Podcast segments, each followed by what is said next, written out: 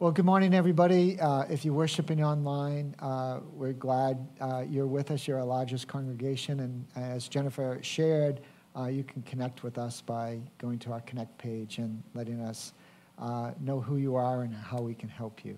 And let's pray. If you have your Bibles, come with me to John chapter 11 this morning.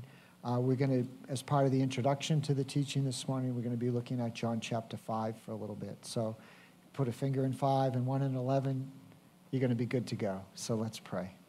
Father, we thank you for this morning, and we pray, Lord, that you'd fill our hearts with your presence, and Lord, that we could step into who we are in Christ and experience your joy in our hearts and lives. And Lord, that you'd help me, Lord, be able to communicate the truths of this passage in a way that builds us up and in a way that encourages us to follow after Christ.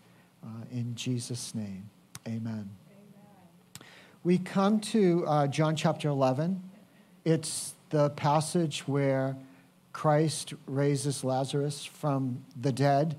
It is the climax of seven miracles that Jesus did to validate, to manifest the glory of God, but to verify and give evidence towards the claims that Christ has made. And we looked at each one of those seven references, the seventh being our text today. But as a way to give you some background, come with me to John chapter 5. And in John chapter 5, we get the sense of John chapter 11. We have Jesus sharing what he's going to do and the promise that he has. And you're going to hear an echo of John chapter 5 in John chapter 11. And so coming back to 5 kind of helps us and prepares us to understand what Jesus is doing in John chapter 11 and raising Lazarus from the dead.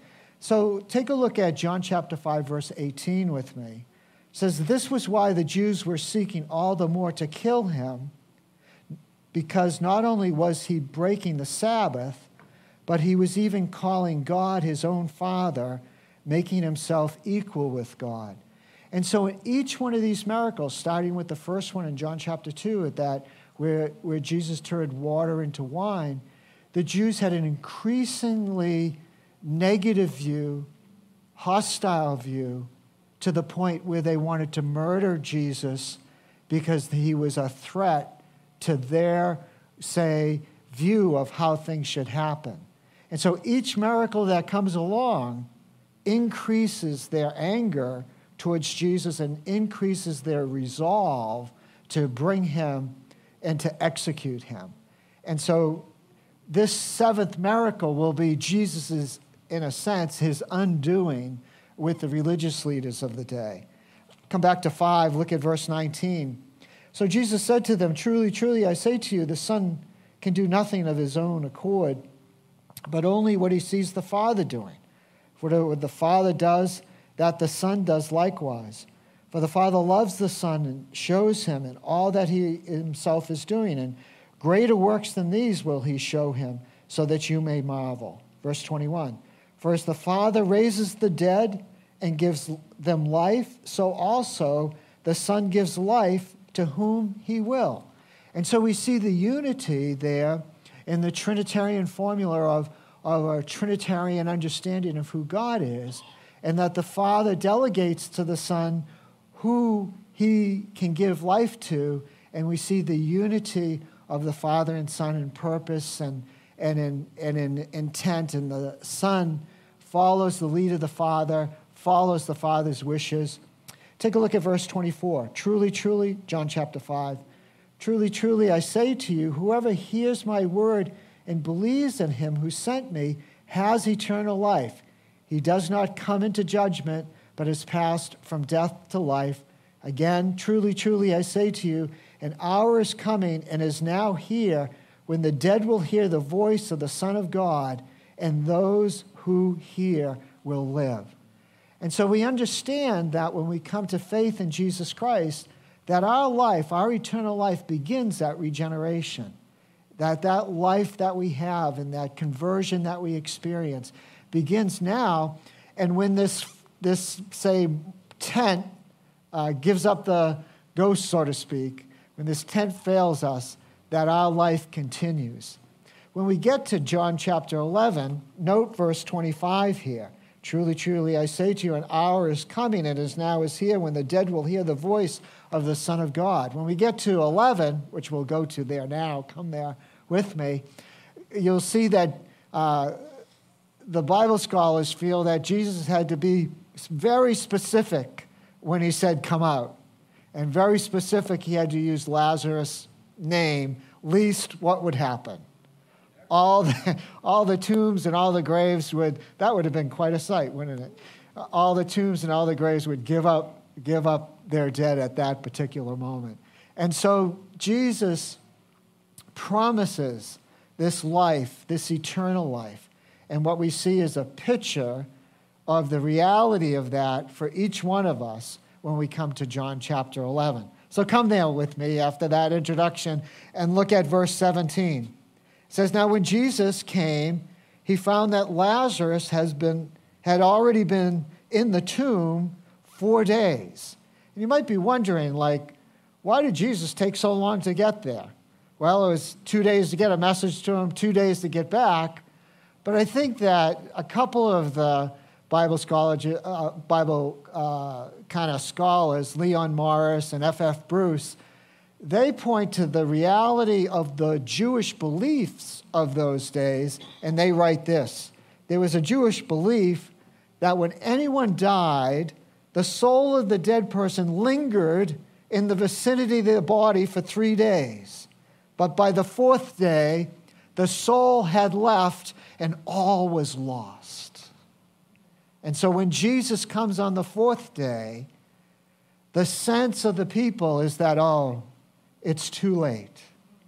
If you would have been here, and you're going to see this language both from Martha and Mary, oh, if you would have been here, that would have not happened. Oh, it's, and then the people are going to be a little snarky and say, oh, you know, if he's healed the blind, but he couldn't get here on time. God's time is perfect. God's time is providential in our lives. God's time is designed to bring forth his work in our heart and in our lives. And sometimes you don't understand God's time. Sometimes we wonder, hey, did you hear our prayer? Not only did he hear our prayer, but he's got the perfect time and the perfect way and the perfect means, because as the Apostle Paul tells us at the end of Romans, he is the only wise God. So he knows all things from the beginning to the end. He knows all permutations of all things. And he knows how to execute his plan in the best way possible to bring glory to his Father and joy and peace and hope to our hearts. And that is what he did here. He brought joy, peace, and hope to the hearts of the people at just the right time. There's no bad time when God intervenes in your life. There's no lateness, there's no tardiness. It is God himself. He ordains the moments and the times and his providences in all of our lives. Therefore, we can trust him. We can put our hope in him. And so Jesus comes. Now, when Jesus came, he found that Lazarus had already been in the tomb 4 days. Bethany was near Jerusalem, about 2 miles off, about a mile and 3/4. And many of the Jews had come to Martha and Mary to console them concerning their brother. And so Bethany was close to Jerusalem, so the people came just like we do. We go to a funeral home or someone that has passed away, we go to their home, we go to console them. When we look at the report that we're going to look at Martha, we're going to see Jesus work with Martha's heart to bring her to a place where she could fully embrace what Jesus wanted to do. And in that place that we find Martha, we're going to find, in some sense, the application for our lives as we look at Martha's life. Let me read the text, and then we'll come back and point those things out. Verse 20. So when Martha heard that Jesus was coming, she went and met him. But Mary remained seated in the house. Why did she remain seated in the house? Well, we know from her character, her temperament, you know, that there were guests there, so Mary had to be busy about herself, you know. And Martha goes out to meet Jesus, and what we see in Martha's engagement or conversation with Jesus is we see faith. Martha's going to express faith. She's going to express faith in what God has done in the past, what Jesus has done in the past, and she's going to express faith in what God's going to do in the future. But the thing that she leaves out is what about today? What about that middle space, that space that we live between the promises? In other words, the promises of the past and the promises for the future. But what we're going to see Jesus do, he's going to say to Martha, in a sense, he said, you need to appropriate those promises today so that you can live in faith, you can live in joy, you can live in hope. Come back to the text with me, verse 20. So when Martha heard that Jesus was coming, she went out and met him, but Mary remained seated in the house. Martha said to Jesus, and it's a statement of faith, Lord, if you had been here, my brother would not have died. And when you consider the Jewish mindset of the day, that the soul hovered around for 3 days, the fourth day, all is lost. And Martha says, oh, if you would have made it. Come back to the text. But even now, I know that whatever you ask from God, God will give you. And Jesus said to her, your brother will rise again. And Martha said to him, oh, thank you, Jesus, for comforting my heart. I know the past. I know what you've done. And I believe in the future. I believe in that blessed hope. Look at the text. I know that he will rise again in the resurrection on the last day.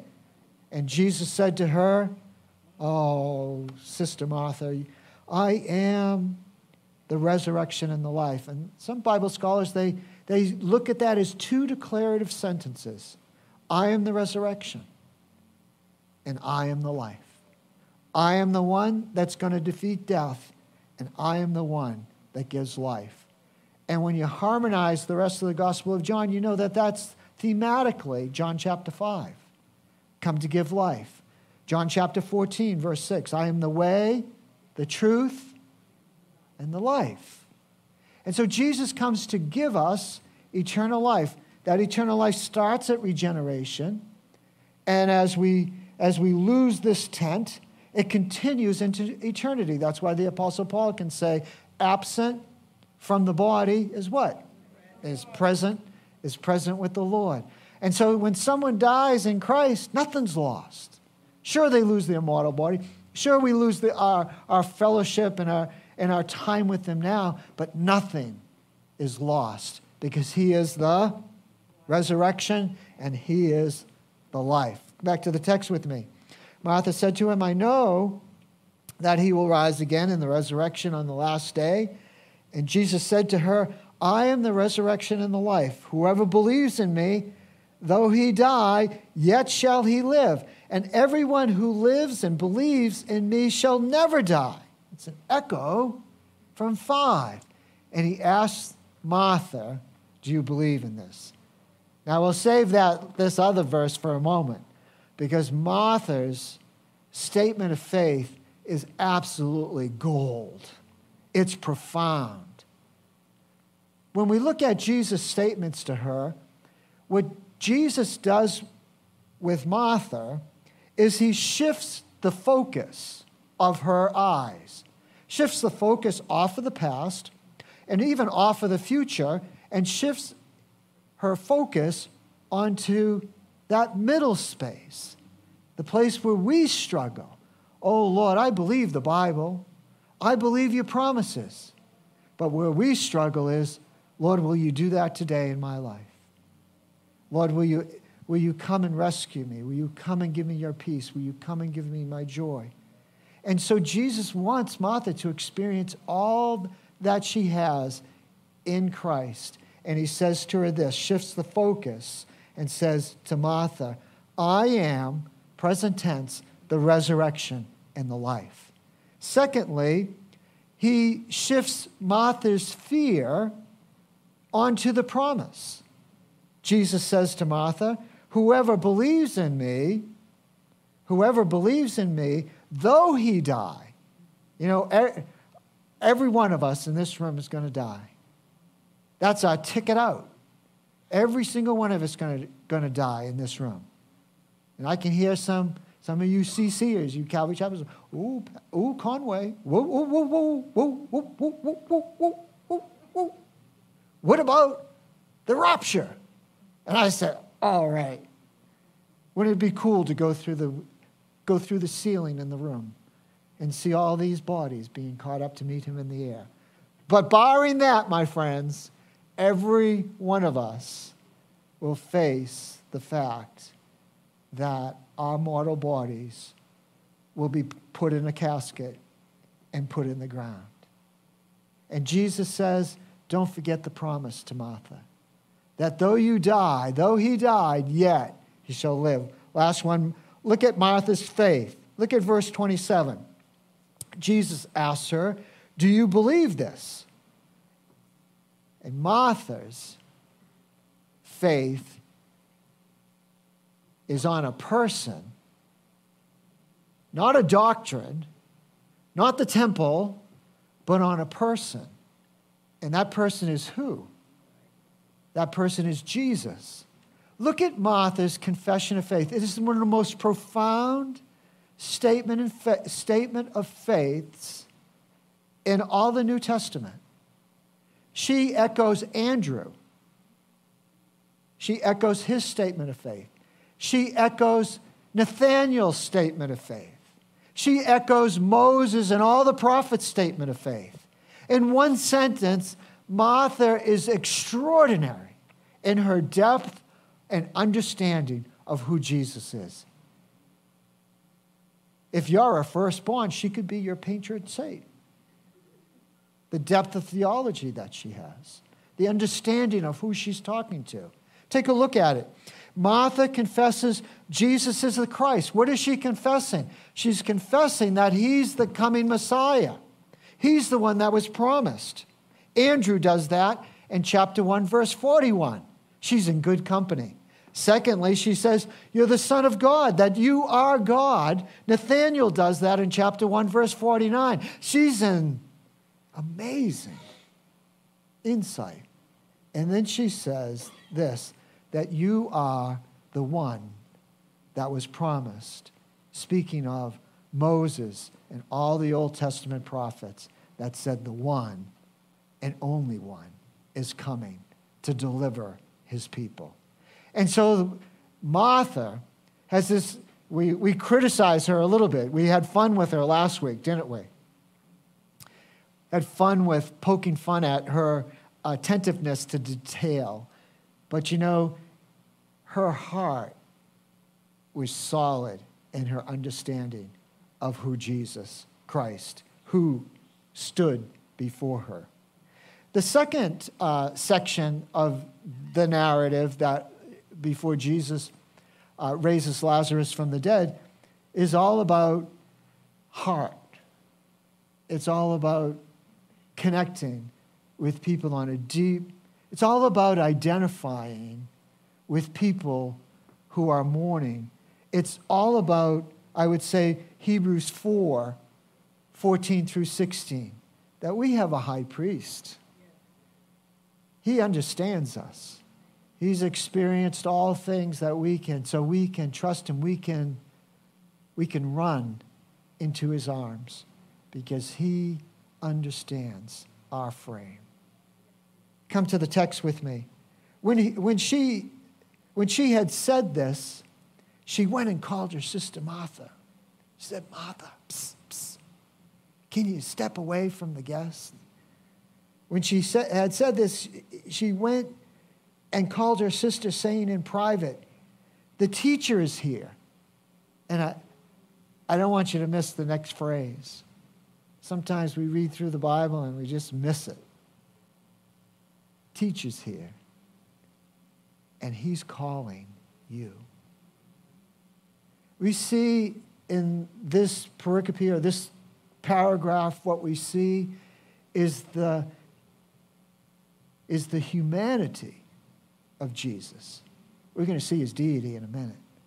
But what we see is the humanity of him, of relating to people that are broken in heart. We're going to see how he enters into the pain of the people that are there. Come back to the text with me. He says in verse 29, John says, "And when she had heard it, she rose quickly and went to him.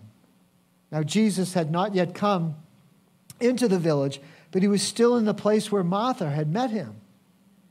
When the Jews who were with her, with Mary, in the house consoling her, saw Mary rise quickly and go out, they followed her, and supposing that she was going to the tomb to weep there.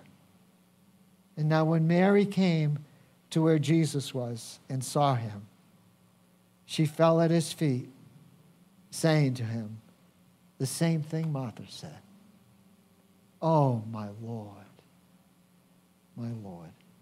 And every time we meet Mary in John, she's there at that place of adoration. She's there at that place of worship. When we get to John chapter 12, it's simply the affection and love that Mary has for Jesus. It's astounding. It moves. And we see her again here at Jesus' feet saying to him, "Lord," same as Martha, if you had been here, my brother would not have died." And Jesus looks around and he sees the people weeping and mourning and the brokenness of their heart. And Jesus' response to that is that he enters into their pain just like he enters into our pain. And we see the shortest, as we know, the shortest verse in the Bible, we see Jesus' response to other people's brokenness and pain. And the text says what? Jesus wept. But there's a little bit more to it. When we see the other people weeping, it is a mourning, it is a wailing, it is a crying. But when Jesus weeps, when Jesus wept, it's in your notes. I give you the linkage to the Greek words. The language that describes Jesus weeping is the language that describes a snorting horse and the convulsions that are happening in his inner man because he has been so touched by the pain and brokenness of people around him. And the reality of the pain, 1 Corinthians 15, the reality of that pain that death brings. And Jesus convulses from his inner man, snorting like a horse, weeping in convulsions. And the people around him say this, "Oh, see how he loved Lazarus."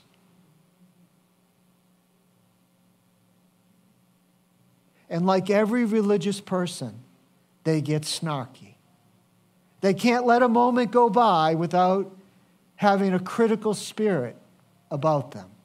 They reply also in verse 37, "But some of them said, 'Could not he have opened the eyes of the blind man?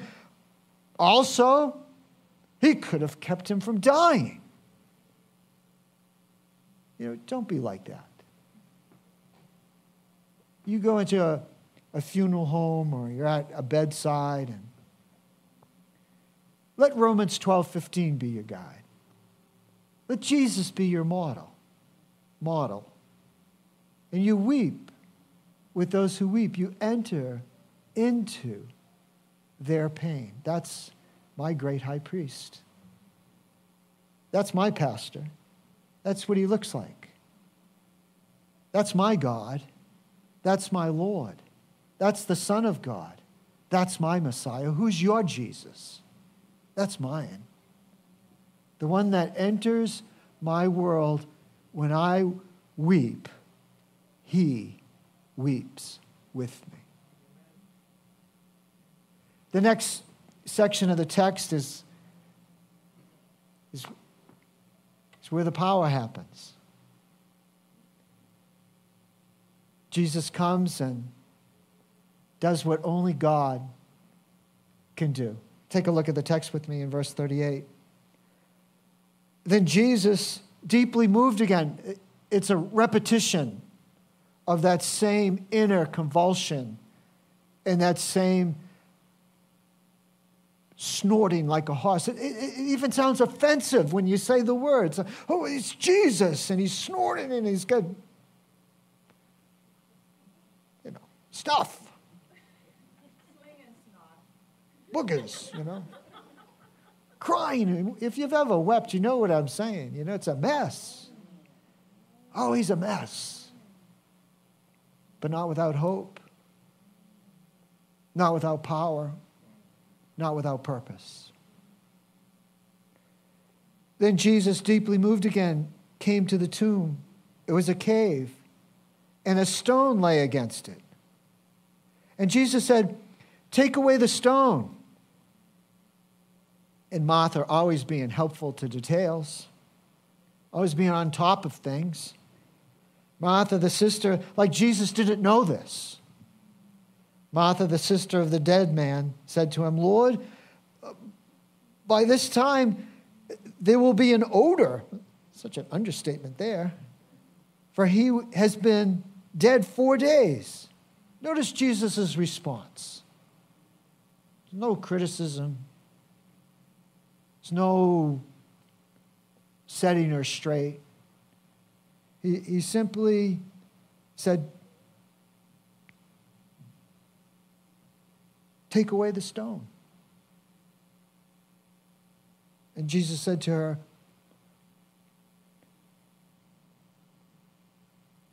"Did I not tell you that if you believed, you would see the glory of God?" And I believe that in Martha's heart, just like we are some days. Would he? Could he? I believe, but would he really?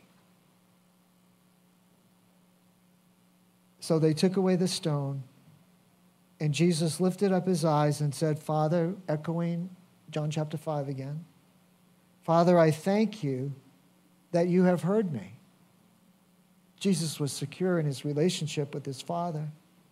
I knew that, past tense, he knew his Father had already answered the prayer. He says, "I knew that you always hear me, but I said this on the account of the people standing around, that they may believe that you sent me," for the benefit. And when he had said these things, he cried out with a loud voice, "Lazarus, come out." There's no theatrics. It's just the power of God. There's no smoke. There's no light show. There's just the prayer. There's just a call out. "Lazarus, just you. The rest of you, hold still. I'll come back for you, I promise. I've gone to prepare a place for you. If it weren't so, I wouldn't tell you so." Then Lazarus, look at the text. Verse 43, when he had said these things, he cried out with a loud voice, "Lazarus, come out." And the man who had died came out, his hands and feet bound with linen strips, and his face wrapped with a cloth. And Jesus said to them, "Unbind him and let him go." In closing this morning, take note of Martha. She lived in that middle space. Lord, I know your promises. I know the past. I know the future. But and Jesus enters her world and reminds her that he's the one, the Son of God, the Messiah. Of note here is how God operates. Jesus told them to remove the stone. Could Jesus have removed the stone? At Jesus' resurrection, stone wasn't a problem, was it? Why does he say to them, move the stone? Could, when we look at Jesus' resurrection, John 20, Jesus comes out, no bindings, no grave cloths over him. Why does Jesus say, unbind him? Why? For the same reason we want to pray for one another. Because God invites us to be part of working miracles in each other's heart. God invites us to partner with him in taking off each other's grave clothes so that we can walk in Christ, in hope, in power, in peace, and in joy. Jennifer shared that we're going to relaunch making an opportunity for people to receive prayer on Sunday morning. We've done it hundreds, thousands of times over the last 35 years. And when you have a need in your life, when you're in a place where you're in that middle place, would he, could he, step into having awareness of his presence right now? Because of the answer to your questions, yes, he will. Yes, he wants to. And he wants to use you and I to be able to bless someone with a word of encouragement, bless someone with a healing prayer, bless someone by praying over them and pronouncing, in the name of Jesus, your sin is forgiven. In the name of Jesus, be set free. In the name of Jesus, walk in joy.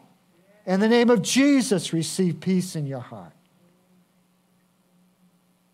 Sure, the climax of the sign miracles is Jesus raising Lazarus from the dead. Yes. But in the midst of that, he invites you and I to participate in his great kingdom work as he continues to do his works today. For it says in Hebrews 13:8 that Jesus, say it with me if you know it, Jesus Christ is the same yesterday, today, and forever, and he is present in your life and in this place today. Amen? Amen. Let's prepare our hearts to receive the Lord's table.